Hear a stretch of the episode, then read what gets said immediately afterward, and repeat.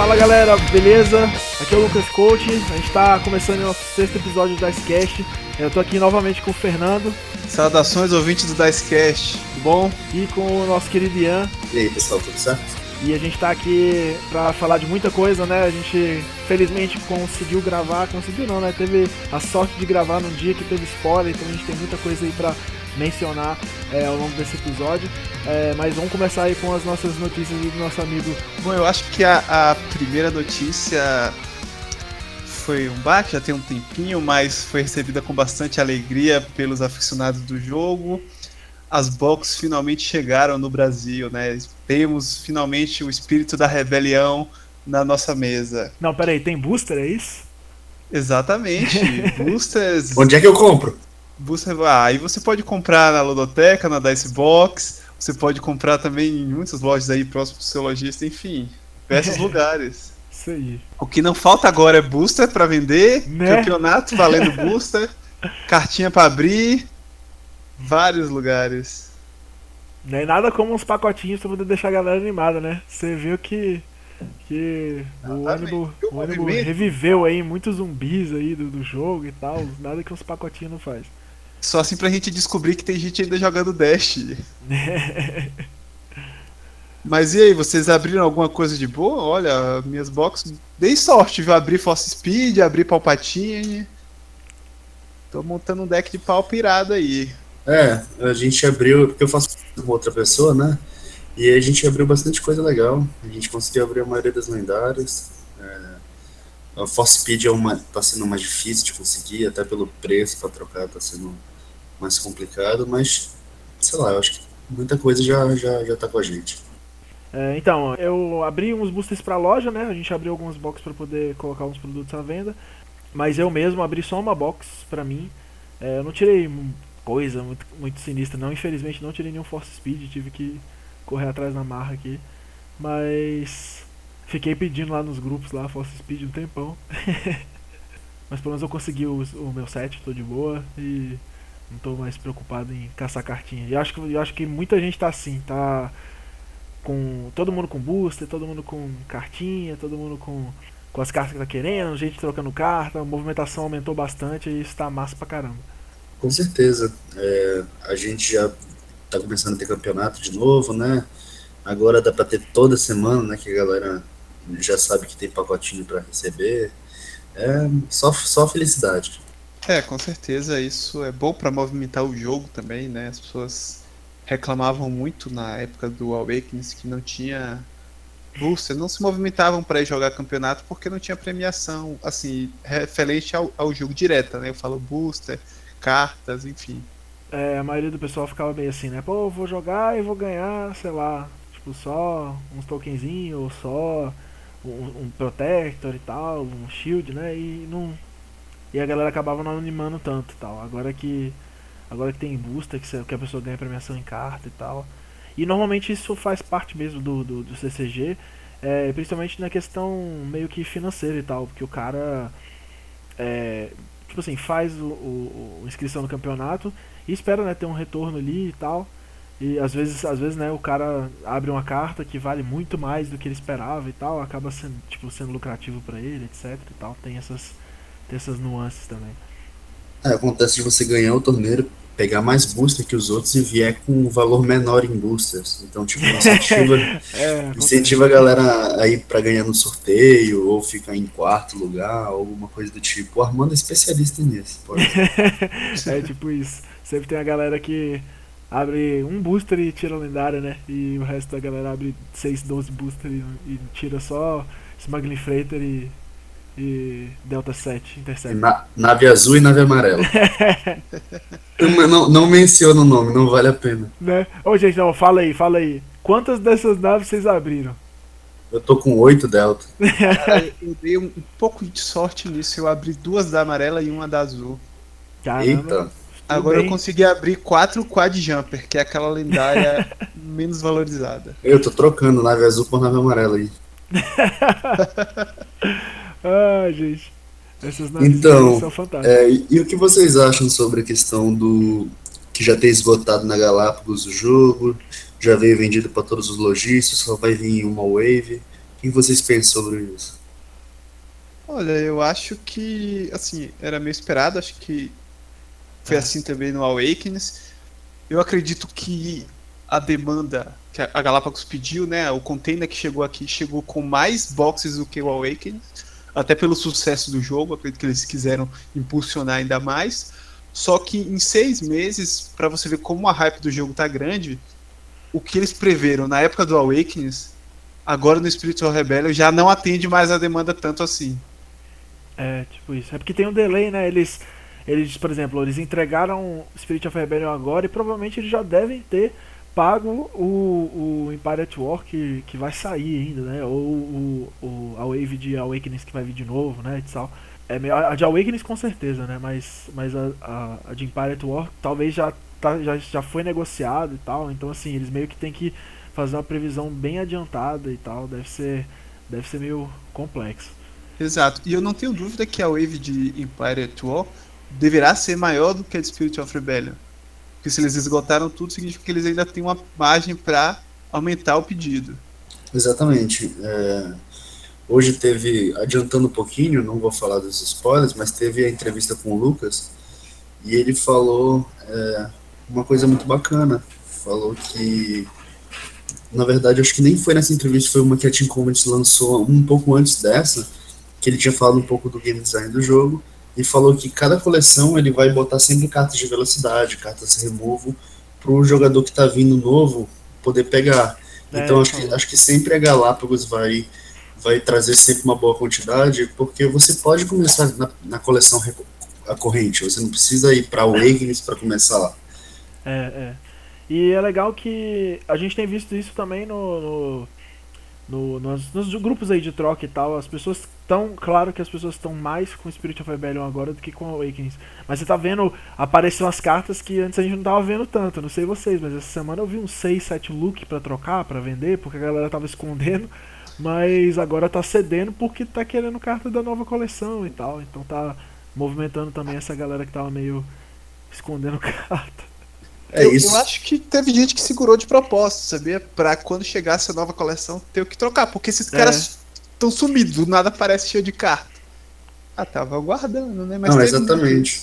Eles pegaram e ficaram com cartas sabendo que novos jogadores que só iam ter acesso a Spirit of Rebellion iam comprar muita coisa e iam ter bastante coisa boa para trocar por coisas que eles não têm acesso, que é o Awakenings. Então foi bem esperto, na verdade, da parte deles. E aí é bom também pro player novo, né? Porque ele pega as coisas que ele quer das antigas e, e que não estão disponíveis ainda. Mas é, o Awakening está vindo de novo, né? Então a gente espera aí que daqui nos próximos meses aí já esteja é, nas lojas e a gente vai ter mais uma wave de Awakenings.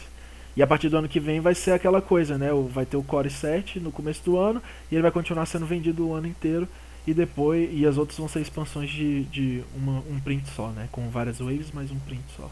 Precisa ser, né? Porque o starter é a porta de entrada no jogo, basicamente. É.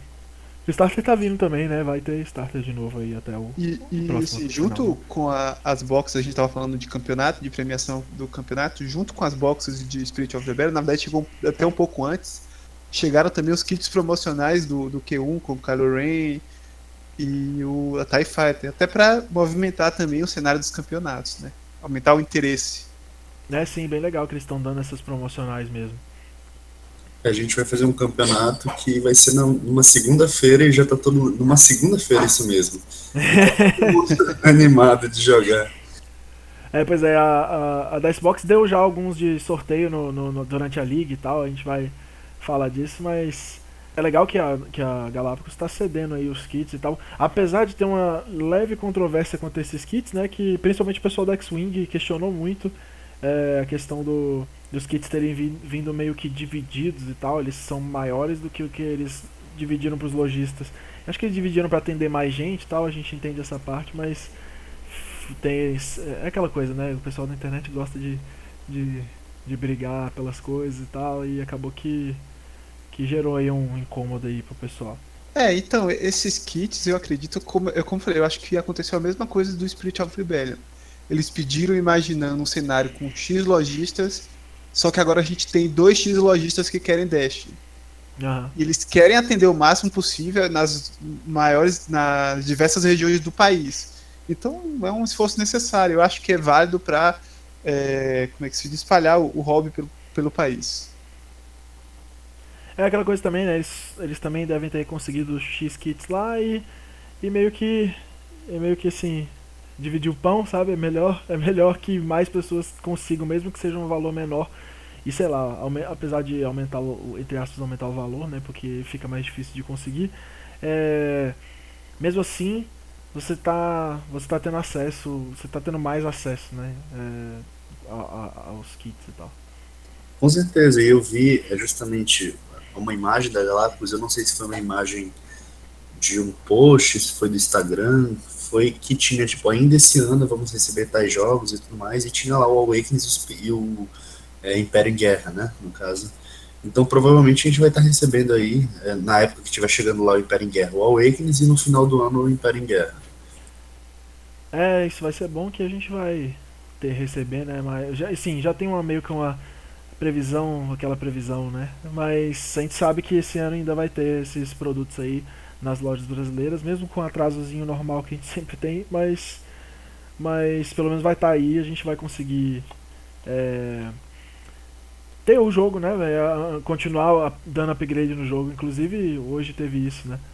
Mas então, continuando falando aí de, de, de kit de, de promocional, a gente teve né, mais um spoiler de kit. Exato, já que o kit 1 chegou aqui no Brasil, né, a gente já está de olho aqui nos próximos kits que provavelmente chegarão também. E foi lançado no exterior pela Fantasy Flight o kit do terceiro trimestre do Star Wars Dash. Esse kit ele é composto por duas cartas e um conjunto de tokens de escudo. Uhum. As cartas elas são uma carta de personagem do Finn, o desertor da Primeira Ordem, uma arte irada, ele tá com a roupa de Stormtrooper, ele tá com o capacete de Stormtrooper, ele tá com aquela mancha de sangue que ele tem do, do filme 7. Ela tá ótima para ficar na pasta. É, Exatamente. então, vai ficar bonitão lá na, na pasta, na coleção de personagem full art, porque é engraçado, né? A Fantasy Flight tá com essa política aí de, de botar uns personagens que ela gosta e não botar uns personagens que são mais jogados, sei lá ao invés de ter um forte do Balatic. É porque não deve ter muita arte do Balatic, né? é um personagem extremamente secundário no filme. E, e aí não, não, não tiveram como fazer o forte dele ainda, mas, mas aí faz do fim, né? Que o fim tem várias artes aí, é um cara famoso e tal. Exatamente. E a segunda carta, ela é uma carta de evento. Ela é o guard. O guard ele tá usando a arte, ao invés do Obi-Wan, ele tá com a arte do Plo Koon. Eu acho que é isso. O nome é, dele? o Plo Uhum. Plo exatamente. É, e assim, é uma carta excelente porque é um removal de zero bastante. Está sendo bastante utilizado no meta uhum. por deck de herói azul. E é uma carta que não precisa do dado, ou seja, você vai poder jogar ela mesmo que você não tenha o dado. Enfim, você vai pegar uma premiação no torneio que você tenha certeza de que você vai jogar, independente se você tem o dado ou não. É, é pelo... isso é bem fera pelo menos nessas incomuns eles estão acertando, porque veio o Eletrochoque, agora veio o Guard, pelo menos isso. Né? É, então, eu achei, eu achei legal que eles que eles começaram agora, né, a fazer cartas que não tem dado, porque, né, tava na hora, né, de usar, de pegar alguma coisa que realmente a gente vai poder usar de cara, e é legal você botar no teu deck uma carta full art diferente e tal, é, é, ao invés de só ser personagem e, e você precisar ter o dado, e você é, querer fazer o deck daquele personagem e tal. É, então, é, botar carta, botar cartas assim, é, principalmente essas mais é, que são mais staples e tal, é legal porque você acaba usando é, mais, né? Você acaba ostentando seu seu seu prêmio mais do que do que do que os, os personagens tipo fim, tipo o ou então tipo suporte o como é que é o nome BB-8? Sim, sim, intimida o outro jogador, né? Pô, o cara tem esses cartas fortes, ganha um monte de campeonato, o cara tá com o playmatch lá do campeão mundial, tá doido. é, o playmatch do campeão mundial tá vendo, inclusive, né? Quem quiser comprar, vai lá no eBay, tá baratinho. Nossa. É, pois é, e uma coisa também interessante é que essas cartas, tipo Guard, Eletrochoque, por exemplo, é muito cara. Então, às Sim. vezes, o compensa do cara pagar, ó, olha o tanto de guard que tem na imagem, acho que uns 12, ela vai ser aquela que premia o top 12, o top 16. Sim, sim é, a chance é muito alta do cara jogar o torneio e conseguir uma carta de alto valor. Sim, sim. É, uma coisa que, que tá, tá me incomodando um pouco é a questão de tá demorando muito para chegar esses kits. O, o, o, o set em si não chega a Spirit of Battle, alguma coisa. Eu acho que eles vão ajeitar isso, porque o Awakening já tá quase vindo, no fim do ano vem o, o Império, Império em Guerra. O problema dos kits é que são em pouca quantidade e deveria pelo menos ser tipo duas, três semanas de diferença no máximo para lá fora. Os kits, o, o, jogo em si, o, o set, é mais tranquilo porque, por exemplo, eu tô muito feliz de estar começando a jogar agora Spirit Rebellion e poder ver os spoilers da nova coleção. Então eu tô jogando e já me adaptando pensando mais para frente, entendeu? Outra uma coisa que o, que o pessoal dos Estados Unidos não tem. É, eu acho isso legal também. Eu, eu até mencionei mais cedo com o Fernando que eu acho até bacana que a gente é, joga um pouquinho atrasado, porque eles testam lá, eles se ferram lá, e aí chega aqui a gente já tem uma base um pouco mais montada para poder a gente fazer tweak e aprender e tal. Acho que a gente já mencionei isso, eu não sou o melhor deck builder, mas eu gosto de fazer tweak no deck, melhorar o deck da forma que, que eu posso, com, pro meta que eu tô jogando, etc e tal. E isso eu acho muito legal é, de ter essa, essa. de ver a coisa acontecendo lá e você meio que assistir um pouco de camarote, mas quando você tem em mãos, você já tem um pouco mais de experiência, entre aspas, mas é uma experiência, apesar de ser teórica, né? Você ter um. um já tem uma visão sobre o que está acontecendo, como é que é e tal. Pois é, tu buildou um pouco mais aí que não deu muito certo, não foi? é, e eu buildei um Qui-Gon que deu certo. tá vendo? Tá vendo? E, e, você no episódio passado falou mal de Paul Mas. Ah, não, é, é o, realmente o deck, o deck é um deck chato e eu joguei com ele mesmo porque tem que jogar com deck chato. Pra incomodar tá os amiguinhos. Inclusive, tá certo. Inclusive ia estar tá incomodado. Tem que tentar ser campeão, tem que tentar ser campeão, cara. Não, não, não, na real, na real eu não perdi porque eu, por causa do deck, por causa dos meus tweaks. Eu perdi porque eu errei mesmo. Eu fiz umas jogadas que Fala sério. É falta de costume mesmo. É, sim, falta de, de, de testar o deck, de jogar, é exatamente isso. É, Conhecimento só teórico que... não quer dizer que você vai ganhar, ó, gente, ó, não é só porque o deck é bom que você pode pegar a lista completa, que nem eu fiz, e jogar e perder, e não ficar nem no top 4, porque não é isso aí. Eu tô Tem que que realmente a gente tá sofrendo a mudança e que algumas estratégias que eu tomava no Awakenings eu não posso mais tomar no Spirit of Rebellion porque o jogo tá com outro, outro tipo de resposta, outra velocidade. Enfim, eu realmente estou no aprendizado. Decks que eu monto, uns vão bem, outros não.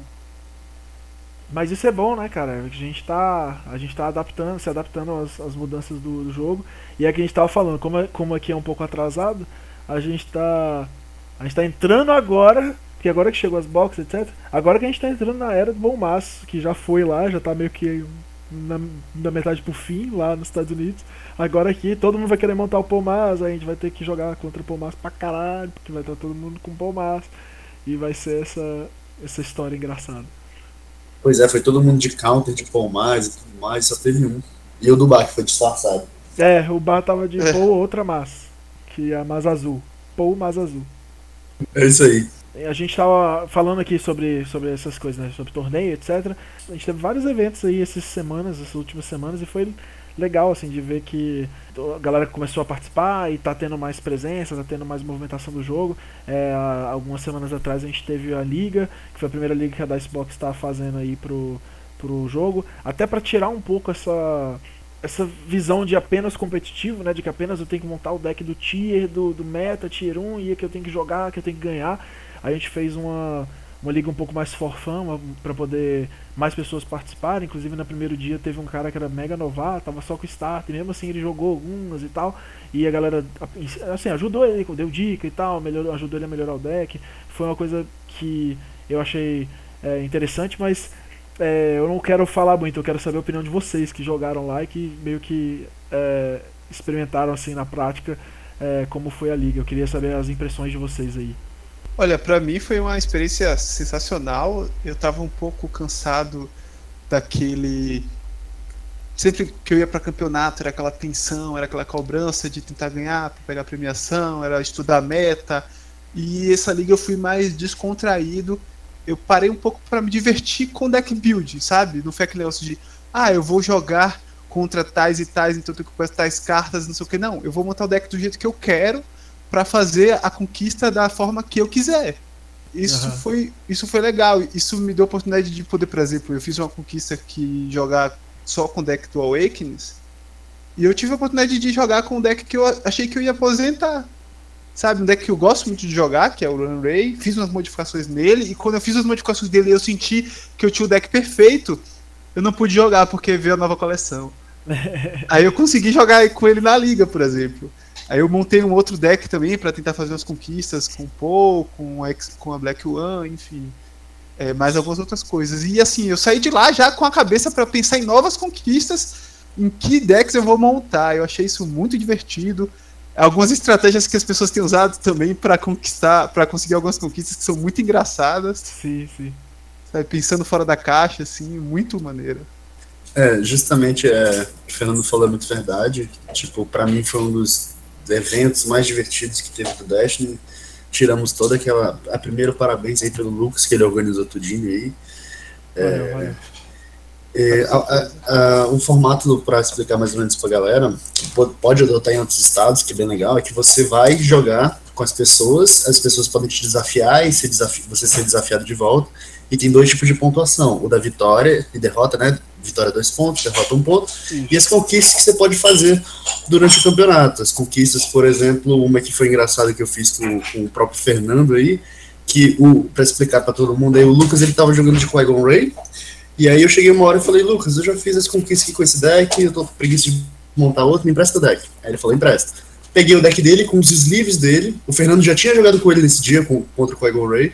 Eu peguei e botei um massagem, botei um Dukan, deixei o mesmo campo, joguei com um deck totalmente de herói, e acabou a partida e o Fernando não percebeu. Era uma das conquistas, jogar com um deck de herói com dois personagens, três personagens, enfim, de vilão.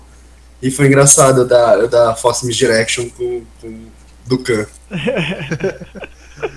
é, então. É exatamente isso. A, a liga ela tem essas duas premissas que a gente criou, que é ter o competitivo, a pessoa poder jogar para fazer ponto, para fazer vitória e tal, e vai ter premiação para isso, a gente vai dar uma premiação fera, top 8 e tal, é, playmatch pro campeão, a gente já fez a arte, já, já até spoilou a arte aí pra galera, é, do playmatch do campeão, e a gente implementou esse sistema de conquista, que é tipo um achievement mesmo, para quem já jogou joguinho de de videogame, de computador, sabe como é que é, é que você vai fazer coisas específicas que não necessariamente são diretamente ligados a, pô, tenho que jogar com esse deck do meta para ganhar, não sei o que e tal, para fazer coisas estranhas, para fazer coisas diferentes, às vezes mais temáticas, né, para poder ficar mais divertido a jogabilidade do jogo. Então, é, tem várias conquistas, desde a conquista do Jar Jar Binks, que é você rolar um personagem com cinco, com cinco dados, né, com três upgrades, um personagem elite, e você tirar só blank e mesmo assim você ganhar o jogo. tem, tem essa do infiltrado, né, que é você jogar com o personagens vilões, mas seu deck ser de herói e o oponente não perceber, tem que ser por pelo menos dois turnos. Então se então tem gente que já vai vir a próxima etapa aí com com Friends in Low Places, com sonda, com um monte de coisa no deck para poder não deixar a galera fazer. Então, então acho que são pequenas coisinhas e tal que deixam o jogo mais divertido. Tinha um monte de gente gritando traitor lá no meio do, do, do, da liga, porque tinha a conquista de ativar o traitor com bastão. Então, é, essas coisas fazem a galera fazem a galera mudar um pouco o ar do jogo, né? Meio que jogar pensando em se divertir mais do que pensando em ganhar, pensando que pô, todo um 3, outro 3, 1 e tal, e mesmo assim ganhar premiação, mesmo assim ganhar alguma coisa. Todo mundo se inscreveu no dia ganhou booster, teve sorteio, a gente falou, a gente deu é, alguns promocionais aí das que a gente recebeu pra, da, da, da Galápagos, e agora a gente vai continuar aí fazendo a liga até o final do ano para poder dar uma mega premiação no final, bem legal, para todo mundo sair bem feliz e tal, além das premiações menores que a gente vai dando aí ao longo das etapas.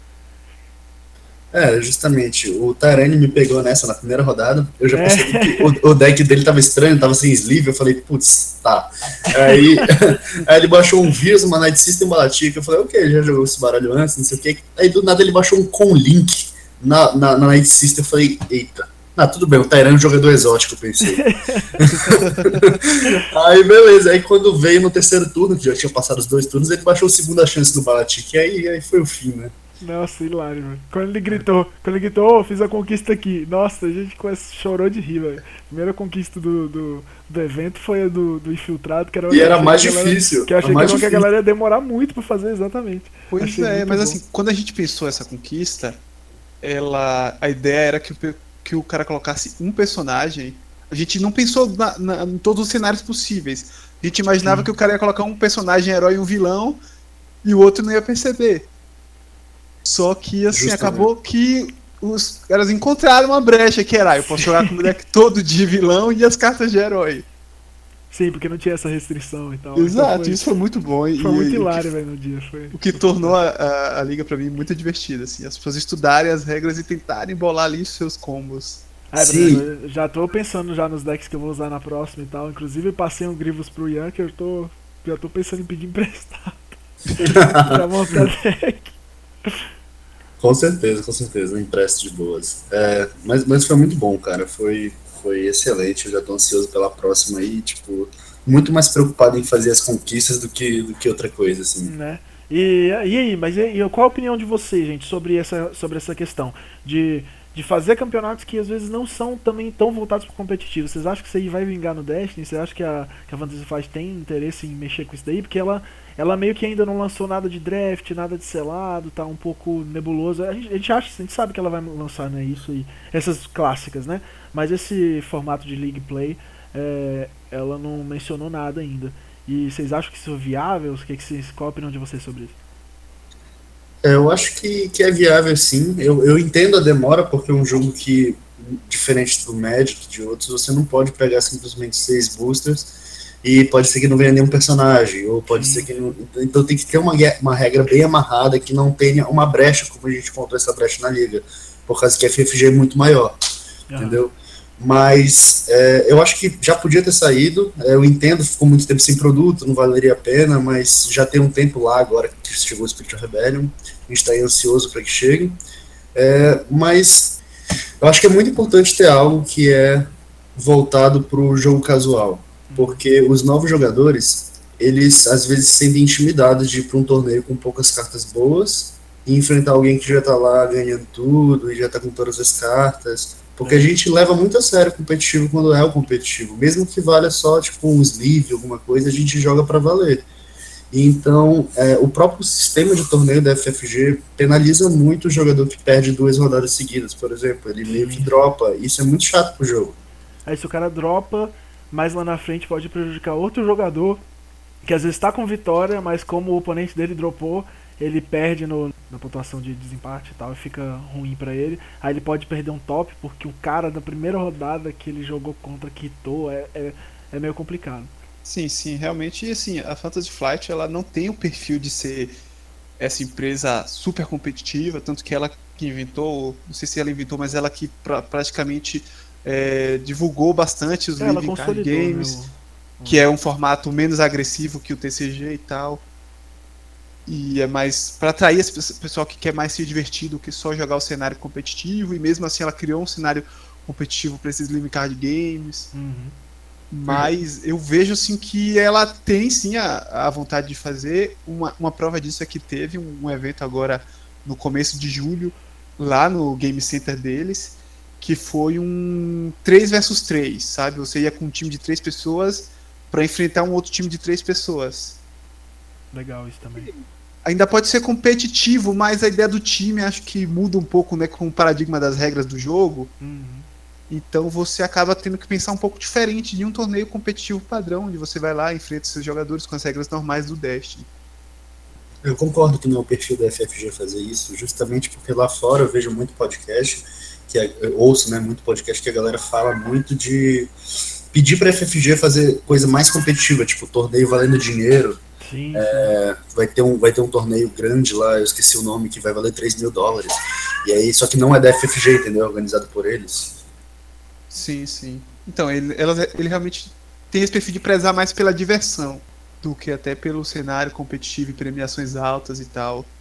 Acho é, que até ele, eu acho que eles é uma usaram errado que, também. É a filosofia que eles vão aprender a, a, a melhorar também. É porque é exatamente isso. Eles não mexiam com, a, com esse modelo né, de trabalho, que é o CCG, e agora eles vão ter que mexer com isso e vão ter que mudar um pouco as políticas para poder sustentar isso, porque o modelo CCG em que você joga o Mundial para ganhar um tapete e uma carta do BB-8 não dá, sacou? o cara investe grana para poder, às vezes se desloca para outro lugar e tal. É porque o, o, último mundial não foi tão tão forte, né? Foi o primeiro, tinha pouca gente, tinha pouco produto, etc, né? Todas aqueles, aquelas coisas. E, mas assim, o, os próximos agora eu espero é, que ela melhore um pouco o sistema, já pro ano que vem já está um pouco mais consolidado. É aquela coisa, ela não precisa dar dinheiro, porque eu acho que não precisa a empresa dar dinheiro para os participantes. Eu acho que isso pode ficar a, a mercê das, dos, dos lojistas, das, das grandes ligas, etc. É, parcerias, etc. Mas é, ela pode dar uma premiação em booster box, por exemplo, que é uma coisa que tem valor. O player pode pegar booster box, revender, etc. Essas coisas assim. É, ou ganhar uma carta. É, ou, ou, a gente já, já, mencionou isso, né? Por exemplo, ganhar um personagem, um Darth Vader, por exemplo, mas um Darth Vader Elite com dois dados, ou que o dado é trans, translúcido, sacou? Seria muito fera. Então, assim, uma, uma coisa que agregue um valor é, real para a parada. Porque o playmatch do campeão mundial tá valendo quanto? 1.400 dólares? Será isso? Eu não sei se tá valendo isso, mas não, é não, o cara tá, tá valendo, pedindo. Não, desculpa, quanto ele pediu, né? Mas é, faz muito sentido isso, cara. Uma coisa é o cara imprimir uma cartinha, outra coisa é ele fazer um dado personalizado pro campeão, entendeu? Que só ele vai ter no mundo, entendeu? Isso faz uma diferença muito grande. É, ele poder, o esquema que eles têm lá de, de o, campeão poder criar uma carta, é, é coisas é únicas, assim. Legal, é, é, é, muito interessante, eles têm que fazer. Só que não adianta a gente pegar aí, por exemplo, muita gente, ah, Galápagos, Galápagos, Galápagos. Se a FFG não fazer, a Galápagos não vai nem chegar perto de fazer. Então, tipo, depende muito da FFG também. Não. Ela tem que fazer eventos mais interessantes para o jogador querer participar, que não seja só a mesma groselha de sempre. É. Mas aí eu acho que parte disso vai ser meio que controlado pelos lojistas. Não controlado, mas estimulado pelos lojistas, sacou? É, começou esse esse cash tournament aí que tá valendo 3 mil dólares e tal, e é bem legal, é, porque atrai pessoas, né, vai movimentar o, o país, as pessoas vão para lá para jogar, para poder coisar. E, e, no Magic tem isso também, tem ligas no Magic aí competitivas que você joga no local para depois ir para São Paulo para poder fazer um torneio que você vai ganhar 2 mil reais, 3 mil reais, 5 mil reais, etc. É, tem isso aqui também, entendeu? Então é legal que que movimentam, né? As pessoas ganham, por exemplo, a, a, a etapa regional vale passagem para você ir jogar lá, para você concorrer ao valor final, etc e tal. É bem, é bem fera. Exatamente. Eu acho que tem, que tem que tentar abraçar a maior quantidade de pessoas possíveis, porque as pessoas entram no jogo por propósitos diferentes. Tem quem gosta de jogar sim, só sim. competitivo, tem quem gosta de jogar mais casual. Enfim, você tem que atender a demanda dos dois públicos. Sim. Inclusive, um dos detalhes que mais me chamou a atenção assim na, na liga foi e que eu até mencionei isso para vocês foi que uma coisa que eu não ouvia há muito tempo era a galera dando gargalhada enquanto jogava. Tinha muita gente rindo alto. A gente estava jogando lá as partidas e você escutava todo mundo gargalhando e se divertindo. Eu achei isso muito fera, assim, de ver, ver que a galera tava assim, sem o foco de competitivo, pô, ganhei, mas eu fiz aquela conquista e foi muito doido e, e fiz aquela jogada, nada a ver, e te enganei porque eu joguei a partida inteira com o deck e você não percebeu e tal. Então, assim, é, essas coisas são muito, muito legais eu acho que, que, que fazem diferença, assim, pra galera curtir o jogo, se manter jogando e tal. É, inclusive o, o a Ludoteca também, né, fez um, um, selado, né, que foi um evento diferente, eu não pude participar, mas, mas eu queria que o Ian desse um, feedback aí sobre como foi lá, com, quais foram as regras que vocês adotaram e tudo mais. É, foi o selado relâmpago, né, porque as boxes chegaram e aí eu falei, putz, a gente tinha pensado já em fazer alguma coisa, de abrir as boxes e fazer um deck com as boxes, só que, aí, pô, ela chegou numa quarta-feira, acho que foi quarta ou quinta, enfim, ela chegou e aí, putz, eu vou vender elas e as pessoas vão ficar sem poder abrir, esperando chegar o selado. É meio inviável. E aí eu peguei e mandei no grupo, galera, não sei o que, vamos jogar agora, vem comprar box. E aí veio umas 10 pessoas. A gente abriu a box e montou com o que veio. Foi bem legal, foi bem legal. Vocês fizeram alguma restrição de, de, de cartas? Vocês fizeram, podia misturar tudo? O que, que vocês inventaram lá? Então, a gente fez as regras normais no torneio. É, cada um poderia escolher heróis vilão, vilão e fazer o deck. A maioria das pessoas montou o deck com três personagens, uhum. justamente porque é, não tinha jeito. Você não vai conseguir elite de tudo. O Vitor foi o que chegou mais perto, ele conseguiu dois BMV e um FN. Eita. E é, ele conseguiu fazer um deck até legal, mas ele acabou fedendo no campeonato. eu e o Armando, a gente ficou 3-0. Eu fui com um deck, acho que eu fui de, de Asage, Death Trooper e Guavin, se eu não me engano. A Sage eu fui pela passiva dela, que é chata pra caramba. Sim. Os, de os decks estavam ruins, então a galera ia ter que rerolar. E acabou que deu muito certo isso. Massa, massa. Aí, mais um formato que, que estimula que a galera faça né, uma, uma coisa diferente, jogue diferente, para poder se divertir e tal, e comemorar também, né? Que, que agora tem booster pra caralho, tem gente vai jogar pra caralho. Nossa, agora é ostentação. Né? tem gente que eu tô vendo aí que ficou tão, com tanto medo aí da, da escassez, comprou foi 5, 6, 10 box aí pra poder ficar assim, batendo na cara os boosters de tanto.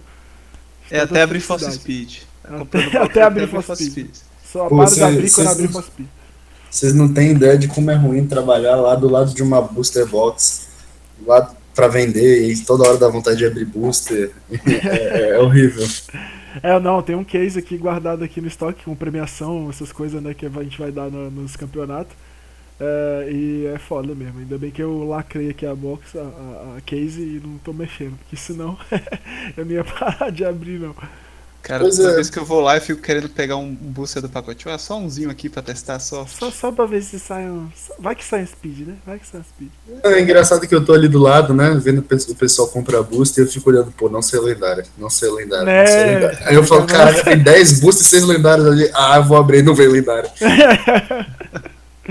é foda difícil mesmo. Mas é, é, muito bacana. A gente daqui a pouco vai ter que começar a dar uma racionada também pro jogo não, não morrer. A gente não pode deixar morrer. É, sim, eu me preocupei com isso, assim. Deixei umas boxes, deixei a box pro, pro campeonato, pra liga, né? Algumas boxes pra poder a gente fazer o campeonato. É, e aí eu fiquei, né, preocupado de, de assim, nas próximas semanas, próximos meses aí, pra poder rolar. Então, saiu hoje, né, na quarta, dia 6 do. 5 do 7. Dia 5 do 7, que é o dia que estamos gravando, algumas cartas do Empire at War, né? Teve uma entrevista da Team Covenant com o criador do, do jogo, Lucas Litzinger, e um novo criador, acho que pelo que eu entendi na entrevista, é um cara que já estava participando dos testes. Ele assumiu a criação nesse terceiro, nessa terceira coleção que é o Jeremy. Jeremy, não lembro Isso. o sobrenome dele é, agora. Que o cara é estranho pra caralho, velho. Parece um boneco de poço. eu não ia mencionar, não, mas, velho, que cara bizarro, velho. Ele não. Você viu? Ele falava e nem mexia a boca, velho. Era muito estranho. cara, mas é por isso que o Lucas é o mais famoso, porque ele é um cara que consegue se expressar nas Não, pera aí, vamos, vamos com calma. Consegue se expressar é muito forte. ele também é um pouco estranho, velho. Aqueles caras são tudo estranhos, velho. Mas, mas o Lucas tipo... é o menos estranho deles. Né? Exato. É, eles falaram de seis cartas, né? Spoiladas. Então, vamos lá, cada um vai falar de duas. Começa aí, Fernando. Tá, eu vou começar com uma carta que eu queria começar com uma que é o meu personagem favorito, mas eu vou começar com a outra porque eu vou falar, eu já sabia. Ah, é fé, você. LR1K Sonic Cannon, ou LR1K Sonic Cannon. Uhum. Ele é um suporte de uma categoria nova chamada Artilharia. Ele custa 5 recursos para baixar. É uma carta lendária. Ela é neutra. Ela tem uma habilidade passiva que é, ela tem um dado, né, um suporte de dado. E antes de você resolver o dado, você pode exaustar um dos seus personagens. E se você fizer isso, você não precisa pagar o custo de recurso do dado. O dado ele tem uma peculiaridade que é o primeiro dado que eles mostraram, que existem algumas faces de dano em que você tem um custo maior do que um para pagar.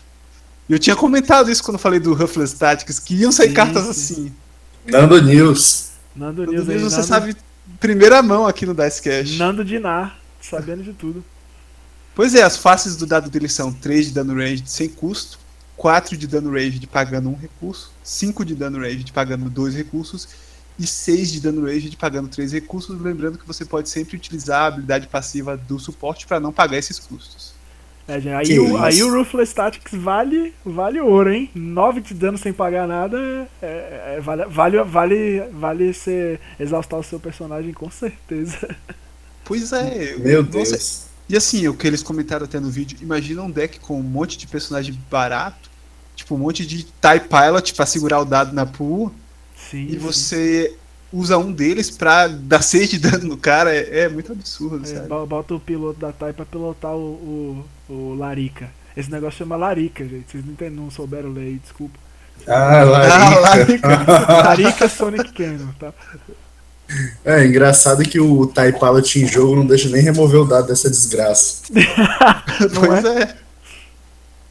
Então, assim, um deck com isso, com aquele. Eu acho que você pode usar o fogo de apoio para resolver o dado com mais um, e aí você usa a habilidade dele para exaustar um personagem e causar 7 de dano, por exemplo, sem pagar o custo. É. é muito forte, muito forte. É, então, aí vale a pena você pagar 5, botar esse troço em jogo, rolar ele, não sei o que, aí vale a pena com esse, com esse, com esse dado aí, né? você começa é. a ver que os suportes estão ganhando um, um amor aí, né, no jogo. Não, é, a gente viu na, na, na, primeira na primeira leva de Awakens, ah, rodar o Blaster, aí depois veio o Overkill e Rocket Launch, agora vem isso, tô com medo. Que isso? É, né? Os bonecos não tá subindo de vida, não. É, justamente. Próxima Mas coleção é... sai a Estrela da Morte, 10 de dano. 10 de dano de graça, 20 de dano por um. Espero que eles não façam uma mecânica de ganhar o jogo, assim, tipo Exódia. é, tipo isso. Mas tomar um deflect nesse canhão aí é, é triste também, não é? Nossa, é. É, sim, ele tem um drawback aí, né? Você tomar trêsão aí por causa desse, desse deflect vai doer. Muita Mas chance, sabe... né, de você tomar três. Duas chances de tomar três. Sim, sim. Mas sabe quem não tem drawback aí? Paul. Paul Damerão. Paul Damerão. Paul Damião bate seis pagando três. Ele vai finalmente poder gastar aqueles recursos do Paul mais que ele não usa. Desse jeito. Vamos bombar a... o deck um pouquinho mais, né? Porque por que não? Rapaz, é, ele pode exaustar mais, que ela já não serve pra nada, já tá batendo 6 por tudo, tá bom demais. Exausta ela, não paga o custo do dado, tá bom. Então, isso tem uma coisa que achei interessante comentar sobre o Paul, porque algumas pessoas estão especulando que a habilidade do Paul vai sofrer alteração para só permitir ser usada por veículos. E curiosamente esse canhão ele não tá na categoria de veículo, ele tá na categoria nova não sei se já foi pensado justamente para é, evitar isso, essa, essa futura errata do Paul Mas, no caso do Paul Dameron, ou se eles vão incluir alguma nova é, mecânica com relação à artilharia. Pode ser. Olha aí, previsão do Nando Nova News. previsão, já sabe que é certeza, né? Porque aqui, já tá, já tá sabendo aí, já tá falando para vocês de primeira mão aí mais notícias interessantes. Vamos lá, vou falar da próxima carta aqui, que é uma que me interessou bastante, que é mostrando também a, a, as novidades, né, as, as, as, diferenças que Empire at War vai trazer para o jogo. E o que eu queria falar agora era do, do campo de batalha que eles mostraram, que é o Weapons Factory Alpha, que é ele tem a primeira habilidade passiva de campo de batalha. E eu achei isso muito fera, que era uma coisa que eu achei que estava faltando. É, que o, hoje clamar o campo de batalha tem um, tem um efeito para você imediato. E agora o efeito passivo do campo de batalha vai mudar às vezes a forma como a pessoa pensa, como a pessoa age dentro do jogo. É, porque o efeito passivo é diferente, o cara pode ativar ele a qualquer momento no, durante o turno. Né? É, o Weapons Factory Alpha tem o efeito de, enquanto você controlar esse Battlefield, é, o custo do primeiro veículo que você joga no round é, é diminuído em 1. Um. Então o Smuggling Freighter agora é uma carta que vai ser a melhor carta do jogo, custa zero para você usar lá, aquele dadinho. É... Brincadeiras à parte aí, a gente está falando de, de uma carta que vai tá viabilizando um pouco mais né, o deck de veículos né, que a gente estava esperando aí, né, eles tá, estão lançando de pouco em pouco e eu acredito que nessa coleção eles vão viabilizar isso ainda mais é, para poder ter um deck aí que não sei se vai ser competitivo, né, a gente não sabe como é que vai ser a, a coleção completa ainda, mas que está viabilizando cada vez mais, né? Mais opções aí de, de, de, coisas. E com certeza vão ter mais desses, desses Battlefield passivos que vão é, modificar a forma como você pensa o jogo. Às vezes você não quer só aquele efeito de clamar todo o turno. Às vezes você quer que o cara não tenha essa passiva durante o turno dele, etc e tal.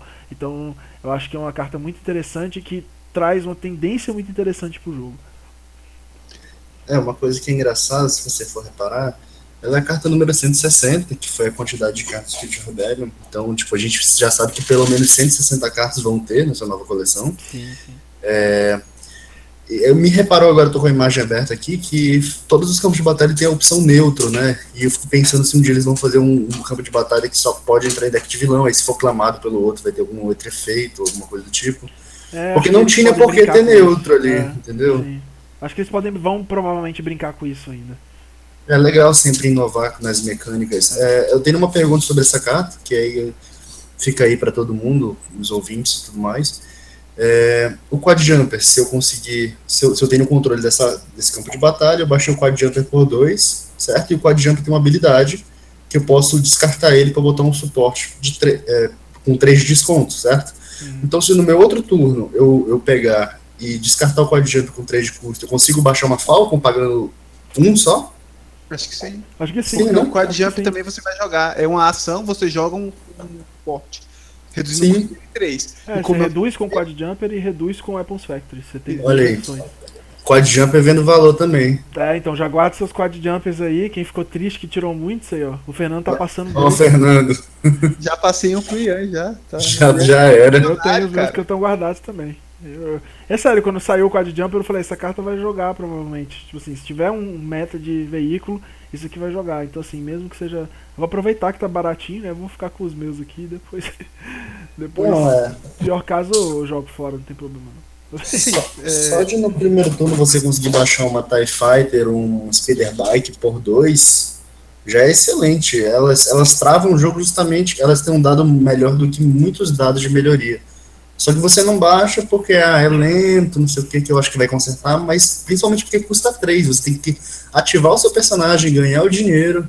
Então essa, esse campo vai facilitar muito. E ele, com um deck de quatro bonecos que é lento, não dá vantagem pro outro oponente da claim, por causa que não tem um efeito imediato. Sim. E a carta Lockdown faz muito mais sentido agora eu pegar o campo de batalha para ter o desconto. É, fica legal. Várias interações aí aparecendo, é bem interessantes. Eu acredito que vai, eu acredito que vai lançar uma carta do tipo Squad Tactics, só que pra veículos. Nossa, É, tá, vai ser um pouco mais cara, provavelmente, custar 3, sei lá. E você ativa todos os seus veículos de uma vez. Provavelmente vai ter alguma coisa assim. É, Então veículos- vai ser uma coisa bem interessante também. Você vê também todos os veículos saindo da, da base e indo atirar os seus 6 de dano, 9 de dano no oponente. Vendo cartas como essa e algumas outras que a gente vai falar aqui também, eu vejo que como a cole- o nome da coleção é Empire at War. E assim, o, Impa- o Império ele é bastante conhecido por usar seus veículos nas guerras. Você tem o ATST, você tem o AT-AT, você tem diversos é, veículos, a própria TAI e tal. Eu acho que eles vão tentar fazer alguma coisa com que, assim, eles vão tentar colocar cartas para fazer o deck de veículo funcionar, entrar em meta, ser competitivo contra outros decks. Sabe? Assim, é, o- hoje o jogo tá tão rápido que o cara mata um personagem em dois rounds. Beleza, mata aí. Agora resolve meus veículos aqui no pra cima de você, tratorando. Pô, acho que vai ser mais ou menos isso. Desse jeito. é, eles têm que ter muito cuidado. Se eles, se eles- mesmo que eles erratem o pull para só veículo, eles têm que ter muito cuidado com a questão do neutro. Entendeu? Porque provavelmente a, a TIE Fighter da Sabine vai sair nesse ou no próximo set. Sim. Então eles têm que ter um pouco de cuidado aí no, no game design das cartas para evitar que a criança fique mais roubada. Assim, aproveitando, eu vou falar, falei da Sabine, eu vou falar de uma carta que tem tudo a ver com ela, que é a Thermal Paint, a pintura termal, né, que é a pichadora da, do Star Wars. A Sabine, é. Então, ela é uma carta amarela, herói, que custa 2, é uma melhoria arma, que quando você ativar o personagem que ela tá ligada, o oponente vai ter que dar um dano num dos personagens dele. E logo depois você pode descartar essa carta para poder dar mais um de dano. Então, a sinergia dela com a Sabine, que quando ativa, ela puxa uma arma é, da pilha de descarte, se for com o nome termal com um de desconto, é uma carta que vem de um todo turno na pilha de descarte, dando um de dano e podendo voltar para a pilha de descarte e a vida segue, né? É, todo turno você vai pagar um pra dar dois. Garantido com essa carta. Isso é legal porque eles deram uma. Eles deram uma. Uma controlada no dano, né? Porque ele dá um, depois um. É, por dois, pelo, pelo custo 2, né? Que, que teoricamente não é, é, é é razoável, né? Você fazer isso. Só que eles fiz- colocaram pra Sabine, né? Que é a, que é a personagem que usa isso aí, né? Que picha lá no, no, desenho e tal ela ter isso consistente. Então todo turno você pode dar dois, porque ela sempre tem o sprayzinho lá pra atacar na galera. E aí você ter dois de dano consistente por um, por um recurso, é pagar um e dar dois de dano, no mesmo que seja um personagem que o oponente escolha, é muito melhor do que às vezes você rolar o dado, descartar a carta, rerolar o dado, não tirar o que você quer, rolar pra pegar um recurso. Entendeu? Então é um dano consistente que eu acho que vai ver jogo isso aqui. Sim, eu acho que vai ver jogo, mas eu acho que não vai ver muito jogo fora da Sabine. Sim, não vai ver muito jogo fora da Sabine, eu acho também. Dois de custo é muito caro, eles tiveram que colocar esse custo por justamente existir um personagem que se beneficia diretamente do, dele, reduzindo o custo. É, se fosse se fosse de graça ia ser, ia ser muito roubado nela. Mas já, eu acho eu acho um por dois de dano bacana. E se fosse se fosse de graça recorrente, né, que nem é a habilidade dela, seria seria tenso. Exato, Sim. se fosse um por dois, um, um de custo pra dar dois de dano, já seria bom em alguns outros personagens. Mas aí como tem ela, aí não pode ser um, aí sobe pra dois, aí só é bom nela. Sim, sim. É, se, se ela tiver dois equipados, é três por turno, porque um, ela- um ela não descarta, fica lá.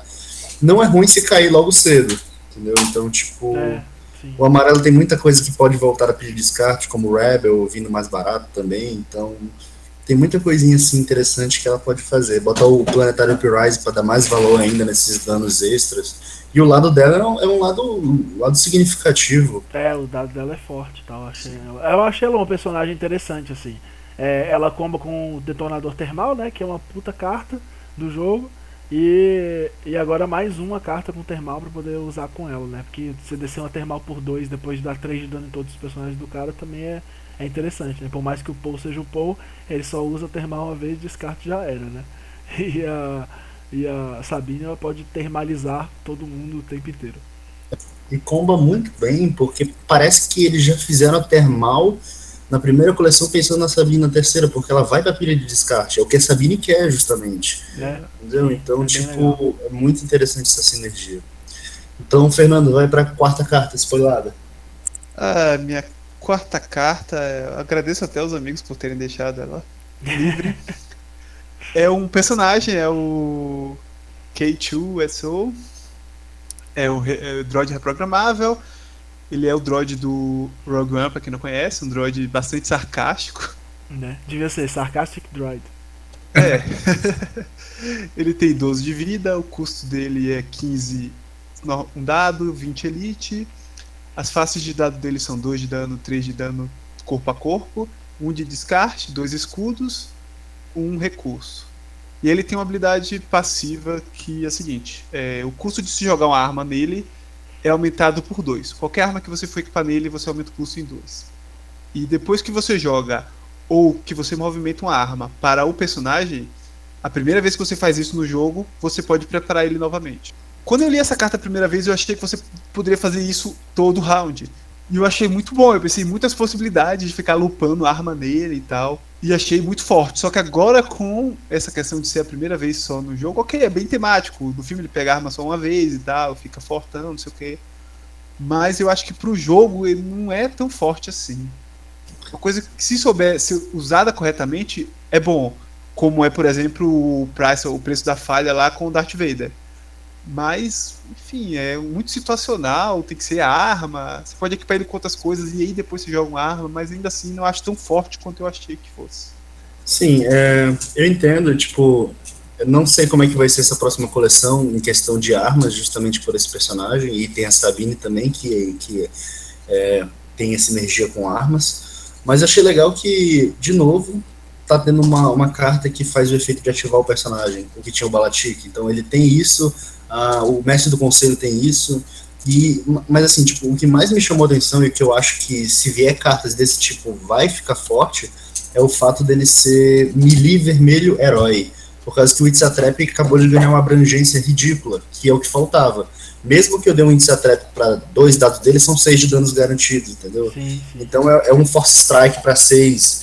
Então, a- ainda assim ele é forte, mas precisa de um par que seja, de preferência, pistola vermelha para você misturar e dar Itzatrap com qualquer situação do jogo. Eu achei ele interessante. É, eu, eu acho. Eu acho que ele veio com. Tipo assim, a habilidade dele é mais temática do que, o, do que pelo. Do que pelo jogo em si, assim, eles colocaram a habilidade pra ser meio temática, mas ele é um personagem, que ele é o personagem principal do deck, né? Ele é 20 pontos elite.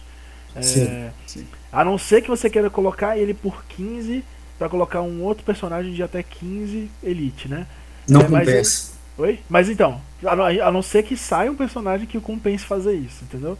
é, na próxima coleção. Mas até, atualmente os personagens de 15 ou menos são personagens suporte, né? Assim, não tem nenhum personagem é, que que entra que vai fazer um impacto tão grande. É, ainda mais se você estiver sacrificando 5 pontos por um dado que é um dado forte. Né? O dado dele, vamos combinar, é um, é um puta dado, né? São, são dois. Nenhum lado, todos os lados são pretos, nenhum lado tem que pagar. E ele tem dois shields, ele tem 3 de dano. É, dá pra você fazer muita, muita combinação, né? Você pode dar hit run, você pode usar It's a Trap, então ele, ele vai. Ele vai ter esse uso dele, né? 12 de vida é um personagem robusto. E pede só pra quem? Pra Vader e Palpatine, né? E. Sim. E aí ele vem com essa habilidade que é uma habilidade que assim, não é a habilidade, mas se você conseguir fazer ela rodar uma vez no jogo, pode ser o suficiente para você ganhar, entendeu?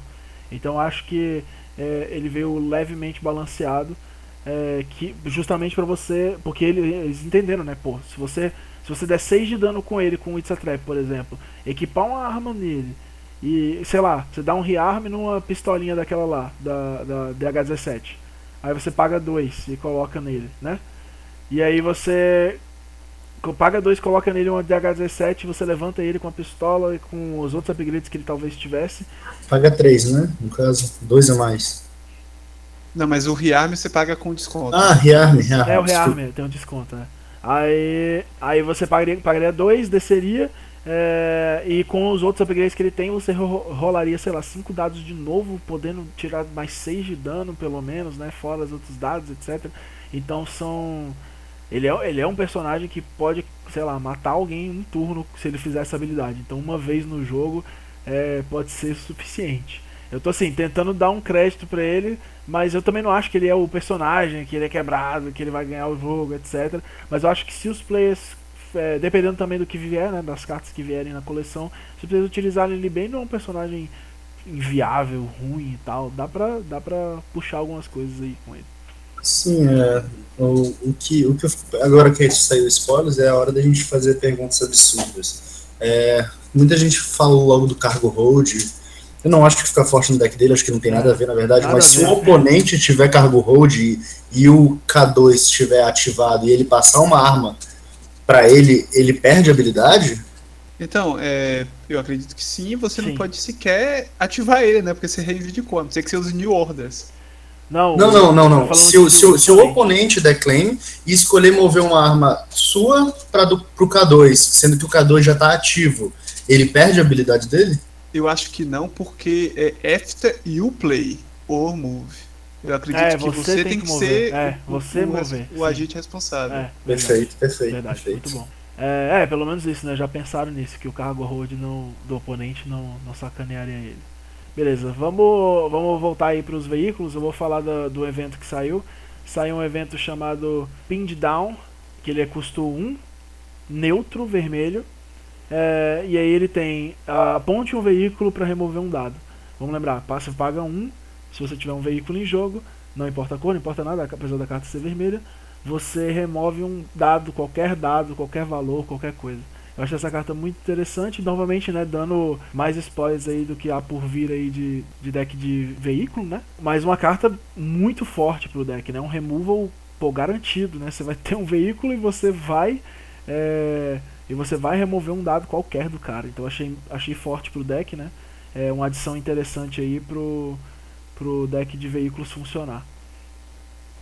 Excelente carta, cara. É, lembra muito a questão do, do, do, do, flanquear, né? Que eles tinham até comentado no, no, no vídeo que eles anunciaram as cartas. Porque você ah. remove qualquer dado, é uma carta que é neutra, o, o, o, principalmente o herói vermelho precisava. É uma carta que é temática, é uma carta que incentiva o cara a jogar com, com, com veículos, que era algo que não tinha.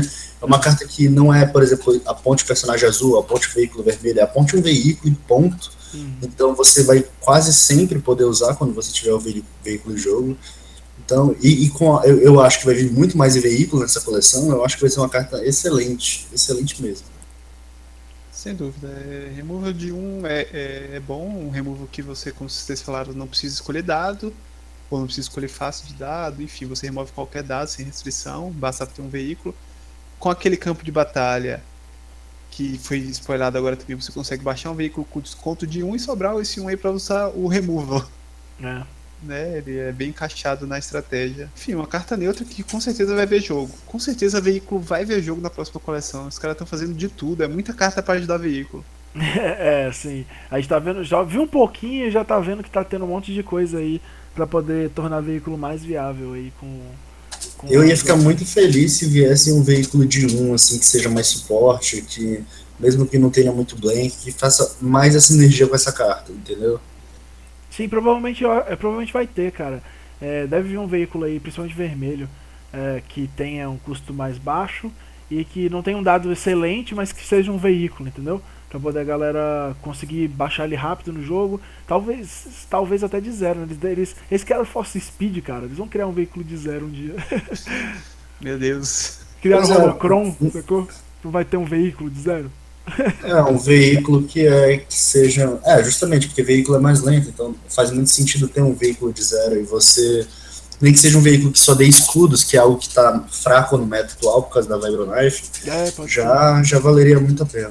Então vamos lá, vamos lá. Vou falar para a última carta, spoilada. Fiquei muito feliz que essa sobrou para mim.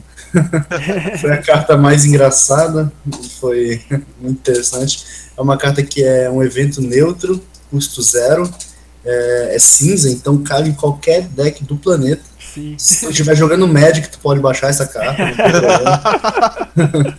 é, Roll On, o nome dela. É, e o texto dela fala o seguinte: rerole um dos seus dados. Você pode. É, ponto, né? Você pode rerolar esse dado de novo. Né? Não, você pode rerolar esse dado. Você pode rerolar esse dado de novo. então, é, eles poderiam fazer o texto, rerole um dado até três vezes, mas não, eles fizeram um texto bem engraçadinho, bem, bem o tema assim do DB8. É. É, a arte muito bonita do, do da carta e, e, é uma carta excelente para você pegar e usar ou usar o Swiftness nela que você dá ambos para ela, então você rerola e garante mais ou menos aquele resultado que você quer, ou aquela carta que você põe a pressão no Crime Lord do no, no seu Crime Lord. E, pô, eu achei excelente, acho que vai jogar em tudo que é baralho essa carta. É, a carta dos amantes de consistência aí, né? Custo zero, três chances de sair o que você quer. Enfim, não é uma carta ruim, mas eu, assim, eu, eu tenho para mim que rerolar dados, é, eles fizeram isso de rerolar até três, porque qualquer carta você pode simplesmente descartar e rerolar até mais de um dado, quantos dados você quiser. Enfim, não paga nada, ok, você rerola três vezes, ok, mas não sei, eu sinto que mesmo assim eu ainda vou continuar rolando o Blake três vezes. Sim, mas é, você... é, essa, essa carta tem, esse, tem essa nuance, né? Você você pode descartar ela para rerolar todos os seus dados, ou rerolar um, um roll ruim, etc. Mas você também pode usá-la como uma forma de você tentar garantir um, um, um, que alguma coisa aconteça, né, no, no teu jogo, na tua partida. É, e mesmo assim ela não tem garantia, né? Isso aqui é engraçado, é que você tem a chance, bem chance, né? Você tem várias chances de conseguir, de, de tentar conseguir, mas ainda assim não é garantido. Então eles fizeram isso meio que é, eu acho que é mais essa questão temática mesmo, de você, pô, gerar momentos épicos pro jogo, sabe? Aquele momento em que você precisava daquilo, ou você ganha ou você perde se você não tirar aquilo e você. E eu não sei vocês, mas principalmente jogando de mil já aconteceu isso comigo. É, de, pô, preciso tirar isso e eu ganho. Aí eu vou, rolo, gasto minha mão inteira rerolando e não sai um, e um dado que eu preciso. Então, então assim, é, é, é, é aquela coisa, né? Você tem duas chances a mais do que você teria é, para ter aquele momento épico de ganhar uma partida, de virar o jogo, sei lá, e ficar aquela, aquela jogada da memória assim. A galera, que a galera fica comentando por semanas e tal, e acho que essa carta é uma oportunidade de gerar isso. É, mas é justamente o que a gente estava falando mais cedo. É, eu vou jogar o jogo somente porque ele é competitivo ou eu vou me divertir, entendeu? Porque é um jogo que tem dados, é um jogo que sempre vai ter a sorte envolvida, a aleatoriedade. Uma das coisas que eu mais gosto no jogo é isso, que as partidas Sim. são emocionantes. Então, por que pão mais é chato de jogar? Não é só porque vence, é porque você não reage, não tem, não tem um jogo ali, entendeu? São duas pessoas jogando paciência, entendeu? Então, é, é, mu é muito sem graça. Agora, o tipo. O Lucas mesmo falou isso, né, no, no, no nesse naquele naquele vídeo sobre design de jogo. Ele falou que o jogo, ele quer que o jogo seja isso, sobre eu faço uma coisa, você faz uma coisa. E eles implementaram cartas de velocidade, que foi o Fast Hands, o Speed, é, é, a Mas, entre outras coisas, né? Mas que eles também querem que outras coisas sejam viáveis, então eles vão implementar mais controle, mais é, mitigação, etc. Eu percebi que ele tá dando dicas assim de se acalmem, se acalmem, vai, vai, vai, vai estabilizar. Eu acho que vai dar uma estabilizada na próxima coleção. E se eles precisarem dar o, o a martelada no, no, nas cartas, eles vão dar. Sim, sim. É, em relação à rerolagem, por exemplo, comparando um pouquinho, o Imprevisível é uma carta que é amarela hum. e rerola um dado. Porque ela é boa, por causa da emboscada. Então, se você combinar ela com Swiftness, que dá emboscada para ela, ela vira tipo um, um imprevisível bombado. É, você é. rola três vezes. É mais situacional com certeza, porque você precisa ter as duas cartas na mão. Mas é, é, é, o tipo da carta que não vai morrer na tua mão. Tu sempre vai usar ela para alguma coisa, nem que seja para rerolar descartando, enfim, enfim. É uma carta que você vai usar, vai rodar seu, seu baralho, porque o jogo está acabando tão rápido que você tem que usar sua mão toda de qualquer jeito. Porque senão você não vai ver as cartas que você quer. É. Então, isso que eu gosto nela. Tipo, cada vez que for saindo mais coleção, tem mais chance de você conseguir fazer uma build que tenha todos os eventos custo zero, que é meu sonho. Usar só upgrade pagando e eventos custo zero. O que sim, sim. muitos heróis azuis já conseguem fazer. É, já tá rolando isso. Pois é, meu Qui-Gon Ray tem. Quase todos os eventos são custo zero. São assim, quatro que são custo um, o resto é tudo custo zero.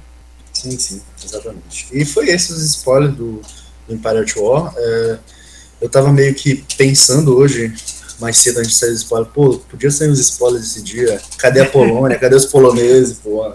Não é verdade, cadê a pô, Polônia com pô, investir no curso de polonês, usando pra nada.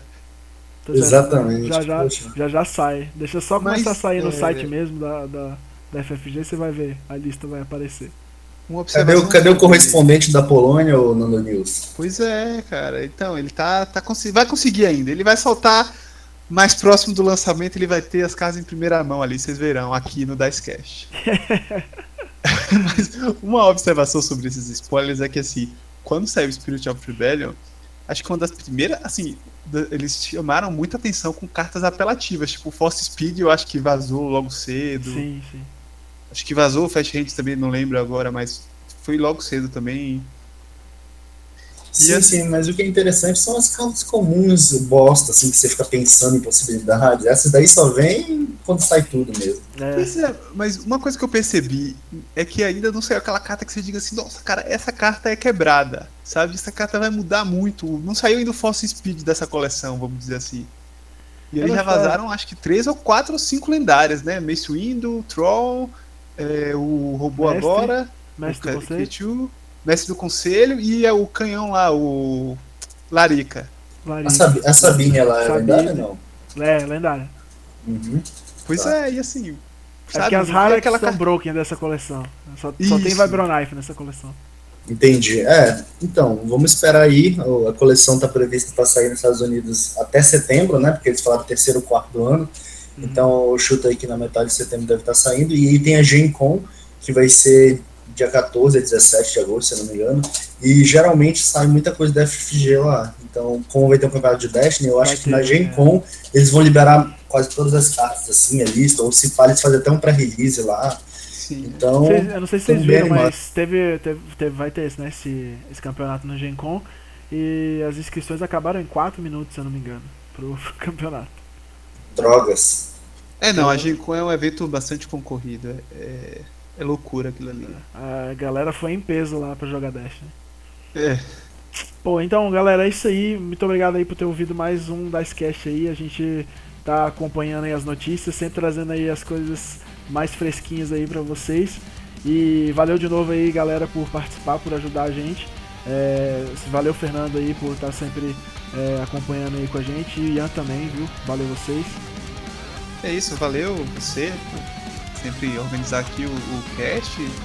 Obrigado à nossa audiência aí, sempre escutando e divulgando o nosso podcast. Assim que sair novos spoilers, pode ter certeza que vocês vão escutar aqui na Dicecast com os comentários. Valeu, galera, tamo aí. É, vamos torcer para essa Polônia crescer cada vez mais.